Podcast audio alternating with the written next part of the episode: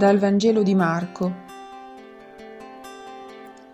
In quel tempo vennero i farisei e si misero a discutere con Gesù, chiedendogli un segno dal cielo per metterlo alla prova.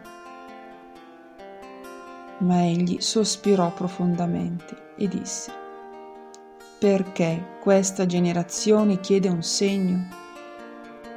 In verità io vi dico, a questa generazione non sarà dato alcun segno.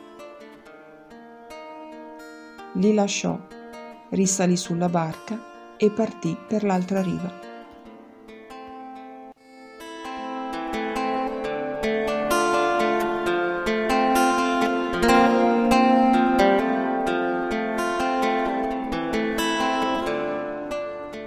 Di questo racconto ci colpisce la domanda che Gesù pone ai farisei nel momento in cui gli chiedono un segno dal cielo.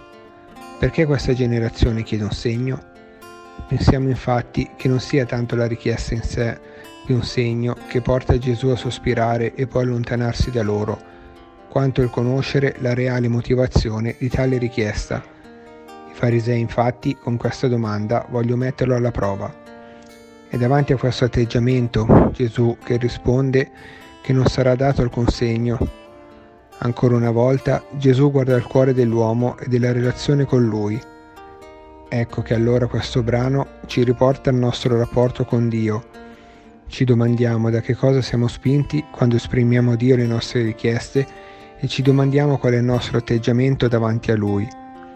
Le nostre richieste possono essere espressione di sentimenti di fiducia e abbandono, quando sappiamo andare da Lui con un cuore di figli che si rivolgono al proprio Padre amorevole, ma possono anche essere mosse da atteggiamenti di dubbio e diffidenza e diventare dei modi per mettere alla prova Dio, quando ad esempio nei passaggi più difficili della vita rischiamo di perdere la fiducia e di lasciarci sopraffare dallo scoraggiamento.